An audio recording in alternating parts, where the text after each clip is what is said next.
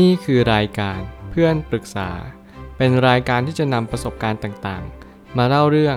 ร้อยเรียงเรื่องราว ให้เกิดประโยชน์แก่ผู้ฟังครับ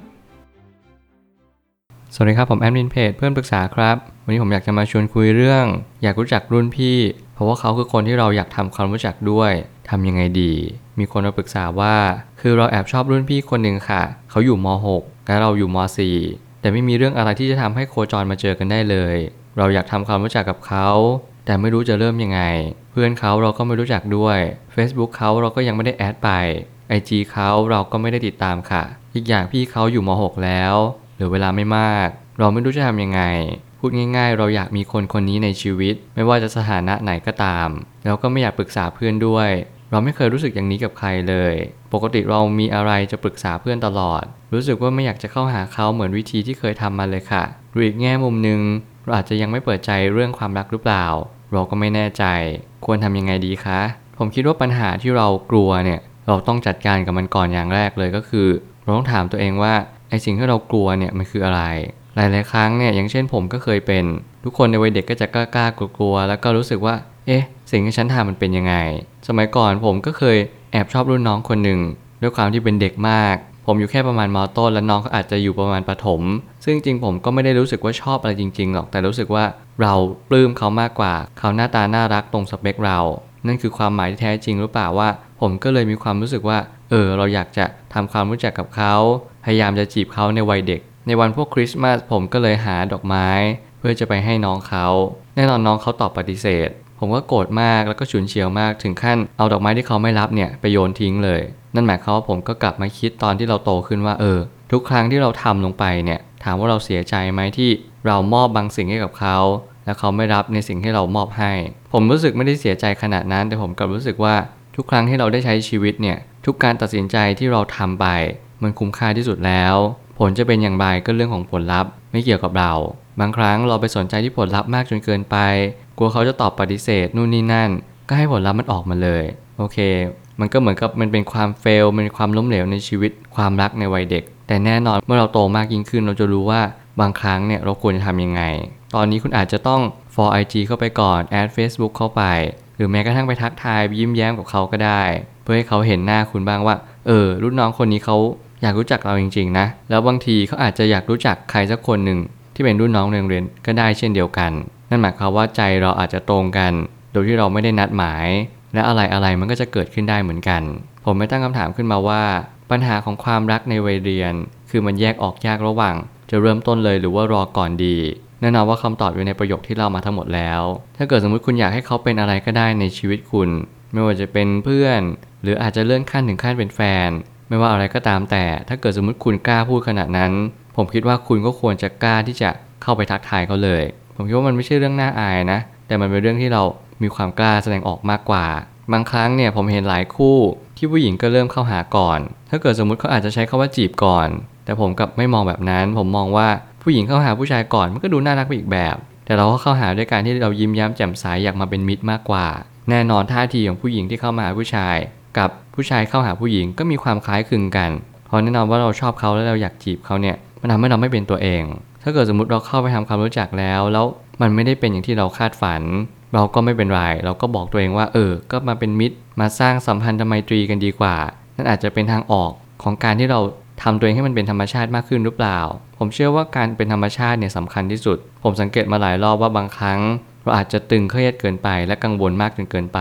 มันทำให้เราสูญเสียความเป็นตัวเองพอเราสูญเสียความเป็นตัวเองมากเท่าไหร่ เราก็จะทำให้อีกฝ่ายเนี่ยสูญเสียความเป็นตัวเองด้วยเช่นกัน เหมือนกับเวลาเราร้อนรน เราก็มักจะทำให้คนอื่นร้อนรนตามเช่นกัน สิ่งเหล่านี้เป็นสิ่งที่ทุกอย่าง ผมเชื่อว่าเริ่มต้นที่ตัวเราเอง ลองคิดเล่นๆ ว่าอะไรก็ตามแต่ที่พอเราอายุเยอะหรือว่าผ่านอะไรมาเยอะมากแล้วณขณะที่เรามองย้อนกลับไป เราจะไม่เสียใจกับสิ่งที่เราได้ทำลงไป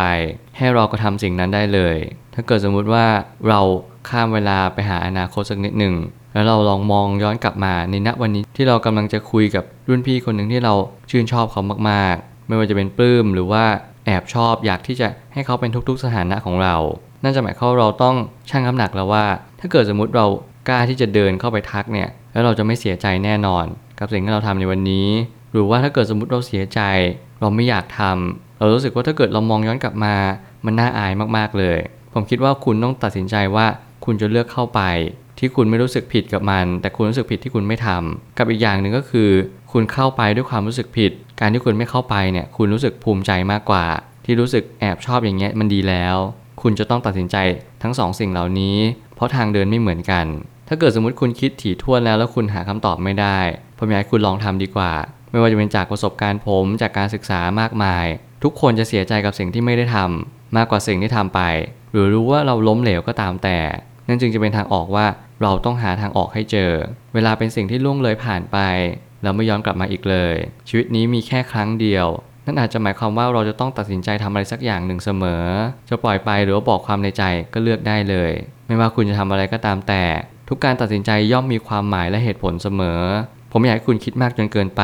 จนกลายเป็นว่าการเริ่มต้นอะไรใหม่ ๆ มันยากสำหรับคุณ ผมคิดว่าการเริ่มต้นเนี่ยควรจะทำให้มันพอดี ไม่ง่ายไปไม่ยากไป ทุกครั้งที่เราควรจะเริ่มต้นใหม่ เราก็ต้องกล้าที่จะเริ่มต้นใหม่นั่นอาจจะเป็นคำตอบหรือเปล่าว่า ชีวิตที่ดีคือชีวิตที่รู้ว่าวันนี้เราล้มเหลว แต่เราไม่ยอมแพ้มัน แล้วเราก็ไม่ยอมรับการสีโรราบต่อความล้มเหลวนั้นๆ นั่นอาจจะเป็นตัวชี้วัดที่สำคัญของชีวิตในอนาคตคุณเลยก็ได้